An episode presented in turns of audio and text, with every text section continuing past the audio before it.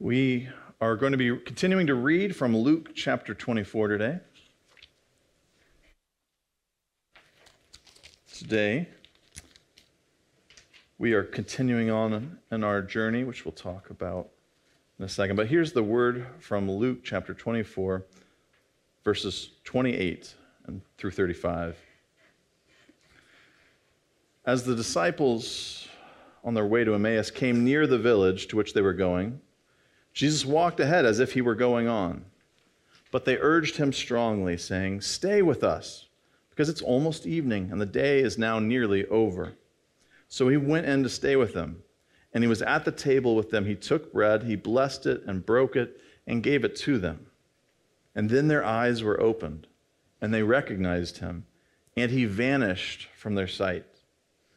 They said to each other, Were not our hearts burning within us while he was talking to us on the road, while he was opening the scriptures to us? In that same hour, they got up and returned to Jerusalem, and they found the eleven and their companions gathered together. And they were saying, The Lord has risen indeed, and he has appeared to Simon. And then they told what had happened on the road, and how he had been made known to them and the breaking of the bread. The word of the Lord. This text uh, is a continuation. We've been working through Luke chapter 24 and our Easter series, uh, which we've titled uh, Make Your Own Headlines. Uh, what we started with on Easter is we talked about what on earth is it to call this good news? If you've heard anybody use the word gospel, uh, that's literally what it is the good news that's being announced. What is that good news? And each of us have been in the midst of probably being struggling with the news of our own era uh, struggling with feeling like it's pessimistic, it feels like everything's falling apart. But what is it to proclaim good news in the world? Uh, and how can we not live into the same things we complain about, where the only things we announce are bad news and destruction, despair, sadness? So we, we started on Easter asking, well, what on earth is good news about Jesus' death and resurrection? And last week, we, we looked at investigating the stories around us where Jesus, kind of like undercover boss style, shows up to some disciples on the road and uh, they don't know who he is. And they're like, hey, what, what are you sad about? What's going on? And last week, we heard from these disciples that they were feeling so sad because they thought their hopes had been defeated, that they had hoped that Jesus might restore Israel and they might overthrow the oppressors, but they cr- crucified him. And what now? And so Jesus ends the story that we read last week teaching them about Scripture, saying, hey, here's how Scripture points to what has happened and what is going to happen. And something in the midst of that section, before we get to today's section, uh, there began to be some hope for those disciples.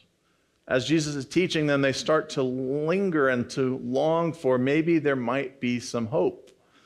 And once you have a little taste of hope, you want to hold on to it. You don't want to let it go. And so in our story, uh, Luke writes that as they came near the village of Emmaus, about seven miles from Jerusalem, to which they were going, Jesus started to walk on ahead as if he were going on. And that isn't exactly what those disciples want in that moment. And uh, it's kind of interesting because it's like they're reading body language. Right? Like Jesus didn't say to them, hey, I'm, I'm leaving, bye. But he just starts kind of like distancing himself. He's like, yeah, I'm going to keep going.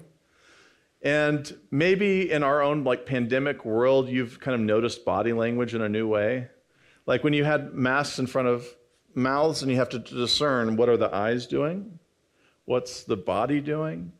And maybe you really wanted to keep some distance at some point and you had a close talker who kept getting closer to you and you kept trying to get your distance. That you're reading body language of like, does this person want to be here or not? And so the disciples, they really want Jesus, they don't know he's Jesus yet. They really want this guy, this stranger that they thought was oblivious to everything, who turned out he knew everything, to stay. Please just stay. And so they read his body language. He feels like he's about to disappear, and they want to just hold on. Hey, you know, it's getting late, you know, maybe you should just stay. Do you want to just stay with us? You know, it's, it's getting dark, it's not a good time. Um, please just stay with us for the evening. The day is nearly over. So it said Jesus stayed with them. Uh, we don't get much else about Jesus' body language in that moment or what he's doing or thinking. But he accepts their request. I'll just stay with you for a little bit of time. I think all of us know this anxiety about wanting to hold on to someone or something that we think is about to leave, that's about to disappear from our lives. You know, uh, on a fun plane, I remember my dogs growing up when their dog parents, my parents, you know, when they would leave and the dogs would howl, it wasn't like barking, it was just like that sad howling sound. And that's fine if you're not in the house. But if you're in the house, especially if it's early in the morning, and there's just sad, sad howling, I miss my parents, come back. But you can be there, it doesn't matter. The anxiety is over the one person or the two people that they want most, they're gone. If maybe some mothers know the feeling of what it's like to have kids who won't allow them to leave their presence for two seconds, like, oh no, why are you leaving the room? Where did you go? The world's falling apart. Don't leave me. And we think about these kind of like exaggerated moments where we know where people long for somebody and they need something. Uh, but we live this into our adult lives, sometimes in small ways, sometimes into more exaggerated ways that cause us some trouble in the world. Um, they, they actually have a disorder that they call um, dependent personality disorder where someone gets so fixated on a person or maybe a few people where they feel like they don't have the power to survive on their own. They need the other person's input their their like validation. Like hey what should i do with my life? What should i wear? Where should i go work? Like i, I can't make this decision on my own. Please make it for me. And so there becomes that neediness because it's like i need you to be here. You can't walk out on me because i need you. And so i need you always and wherever we're on that spectrum, I know that there's moments where you thought, I wish I could just hold on to this moment, this place, this person, just stay with me a little while longer. And that's where these disciples are. And they ask Jesus to stay, and he stays the night. And he's, they've got dinner ready because it's that time of night. And they've got the table set out. Jesus gets up, he takes bread, he blesses it, he breaks it, and he gave it to them. And something about this moment uh, opens their eyes. We don't know necessarily whether these disciples who were on their way to Emmaus were there for Jesus' Last Supper, because it's clearly meant to be echoing and reminiscent of Jesus in the Last Supper and the breaking of bread and, and what we kind of see when we do communion. But Jesus is in the midst of doing that. He doesn't have to say who he is, he's just breaking the bread, handing it to them, that they realize wait a minute, it's Jesus. And they have this aha moment, and at the same time, Jesus is gone. That's such a weird image to sit with in our lives of like the moment that they realize they have Jesus with them, they've been walking on this journey. They've gone from thinking he's this weird stranger who doesn't have a clue what's going on so, wow, he's a good teacher. Man, I want to stay with this guy. To how did we not see that it was Jesus? They finally get to that moment. It's Jesus. And then he's just gone. I don't think any of us would be too thrilled to have that feeling because I think we would want to be like those people on the way to Emmaus where like, just stay with me for a little while. I've finally realized what's in front of me, and then it's just ripped out. And so you could imagine what emotions you'd be going through, what you'd be thinking about. Be like, what? You know, it's to go back to last week's metaphor with the undercover boss show, you know, like he's taken the wig off. It's like, by the way, I'm CEO. Uh, you've been working with this whole time. It's Jesus, and then there's no follow up. It just ends. Story's over. And so the people are left with, well, what do we do with this? And I think there's something really meaningful in this story for us of what is it that we want to hold on to things in life, and yet life just doesn't let us hold on. Time moves on, kids grow up, taste buds change, jobs change, your neighbors move. Just life happens. And we have a whole lot of times where we just long for it just to stay still, even just for a night, just hold it here. And yet, sometimes even the moment when you realize that you're in the best moment of your life, it suddenly it just it's just gone before you can think two, two moments about it. And so these disciples are left here with what do I do in this new moment? I've got some sort of good news uh, because they started the story incredibly sad, and now something has changed their story. And so, what I love in Luke is Luke says that they uh, said to each other, Were not our hearts burning within us? I love that they didn't say, Didn't we talk about this? Weren't we saying something about Jesus? But there was something internal in themselves that said, I knew there was something different going on. They hadn't told anybody about it, but they had felt that something was different here. And so while he was talking to us on the road, we're not our hearts burning while we, he was opening up the scriptures. And so something in this moment is the kick that gets them on their journey. And stories they're talking about like the hero's journey, what gets you out the door to take the quest to change your life, change the world. Something about Jesus disappearing to them starts their journey where their lives aren't the same. What they've felt in their heart, suddenly they have to get external. And so it says that that same hour they got up and returned to Jerusalem. If you remember, not that long ago, they were just saying, it's way too late to travel. Jesus, stay with us. It's already dark. There's not time to go anywhere else. Just, just stay with us. But then they realize it's Jesus and he's gone, and they're like, it's plenty early enough. I can make this journey. I've got to go talk to somebody. So, what was burning in their hearts, they have to go and they have to physically go and tell somebody. They've got to talk to somebody about what they've just experienced. So, it didn't matter about the time. They went and they found the 11, and their companions gathered together. So they didn't go home and treasure this in their hearts. You know, we have some instances and stories of people being healed and they go home and they went about their way. Um, we have stories about like Mary treasuring and pondering these things in her heart. But their story is they were feeling some stuff in their heart. They experienced Jesus and they had to go tell somebody about it. They go and they find the 11 gathered together and for the first time, if you remember, this is our third week where we're still on Easter Sunday, they finally say something about the Lord is risen. And so they show up to the 11 and they said, The Lord has risen indeed and has appeared to Simon. So we're finally to the spot where the disciples are starting to proclaim that something of hope, of life, of excitement has happened. The Lord has risen indeed, and he's appeared to Simon. Uh, we haven't actually encountered that story. You know, Luke is telling us that just from afar, like off screen. We've been on the way to Emmaus. And so this is new news to the reader of the gospel.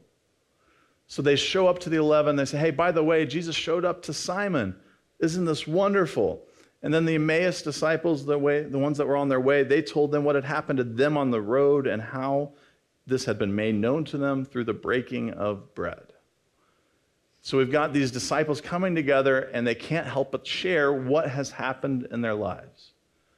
What happened today? It's very different than when they all left earlier and they're like, well, Jesus' body's missing. The, these women were telling us that something had happened. They thought it was idle tales. They thought nothing had happened that was good. But now they come together to share good news because it's now true and real to them. And I was thinking about what gets us from this place where good news is actually something we share. Because a lot of us struggle with sharing sometimes, of like sharing things that matter to us. We kind of hold it in. We wasn't our hearts burning about it. But what gets you from the burning heart to just wanting to just go tell anybody and everybody? And I was thinking about something that I'm sure each of us have in our own lives you've got some sort of junk drawer at home, right? You've got a catch all drawer of sorts. Maybe you can imagine where it is and what it is for your place, where it is in the house. You've got the spot where you get some extra things, you're not sure what to do with them, and that's the default. You just drop them in that spot. So I don't know what's in your junk drawer of, you know, rubber bands, pens, pencils, got some stamps, a few odds and ends of batteries, or, or maybe you've got tape, or you've got some old cables or power cords, or all sorts of just odds and ends that just sit in this drawer that, for the most part, goes untouched unless you throw some other thing into the drawer.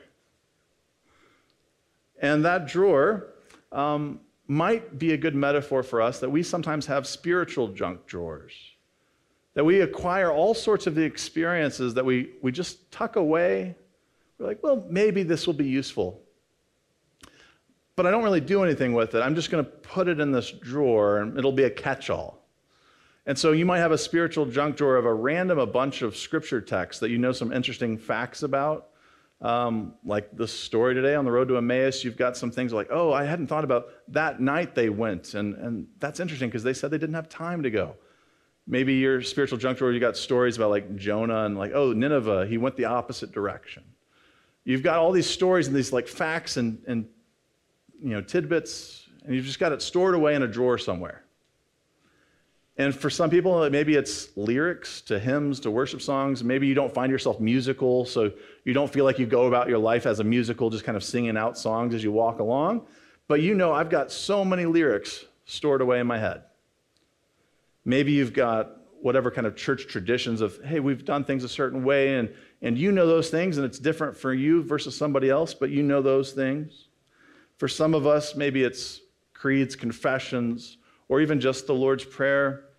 Is the Lord's Prayer something that, we, again, for us, it may be a church tradition of you do that on Sunday, but it's filed away other than that moment of like, well, it's kind of interesting that I know those words, but when is that ever relevant or useful?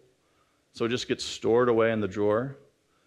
And let me tell you, after like 10 years of college, religious studies kinds of training, like it feels like you store a whole lot of stuff away. You're like, man, day to day, week to week, nobody's interested. When does this ever become relevant or useful? And so we all just kind of fill this spiritual junk drawer that just sits there. You're like, oh, didn't I, my heart feel warmed that one time? It was nice. I went and put it in a drawer because I was like, oh, this might be useful. And what's interesting is there's this difference between what's the junk drawer and what's the possibility drawer. Because there's the hope of the junk drawer is like, there'll be a moment where I need to use this. Otherwise, I would just throw it away. But I still imagine there's a possible moment where I'm going to find my need. i am going to need a rubber band. I'm going to need that one random battery. Maybe I'll have a device someday, I'll need that cord. And we think it's a possibility drawer, but it just stays a possibility drawer. And if we never actually take into that, live into those possibilities, if we never involve ourselves in ways that turn that thing from junk into possibilities, it just remains the junk drawer. And so I think about how many of us have been spiritual hoarders. We've learned a lot of things, we've experienced a lot of things, we've got a lot of great stuff tucked away in our lives. But when do we ever use it? When do we ever talk about it? When does it ever affect our daily life? When does it ever affect our relationships? When do we ever pull some stuff out? and what gets us out the door to get some stuff out and to talk about things. And so I think about how for many of us those drawers just they just go untouched. They're left for your kids to eventually one day throw out or take to a goodwill.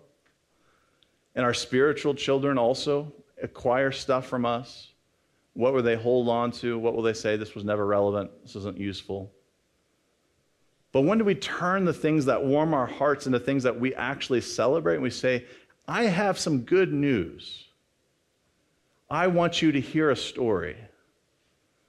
I can't help but tell you. You know what I just what I just experienced? I left there. I know what time it is. I know I arrived a little late. It's past dinner time. I know that you weren't expecting me, but I got to tell you what just happened. What gets us out of that door into the possibility that there actually is good news?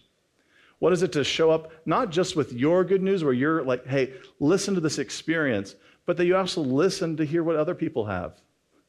And maybe they can open up their drawer and open up. This is something that I found really meaningful, and I just haven't found the right time to talk about it. And so they, hey, listen, Simon just saw the risen Lord. That's wonderful.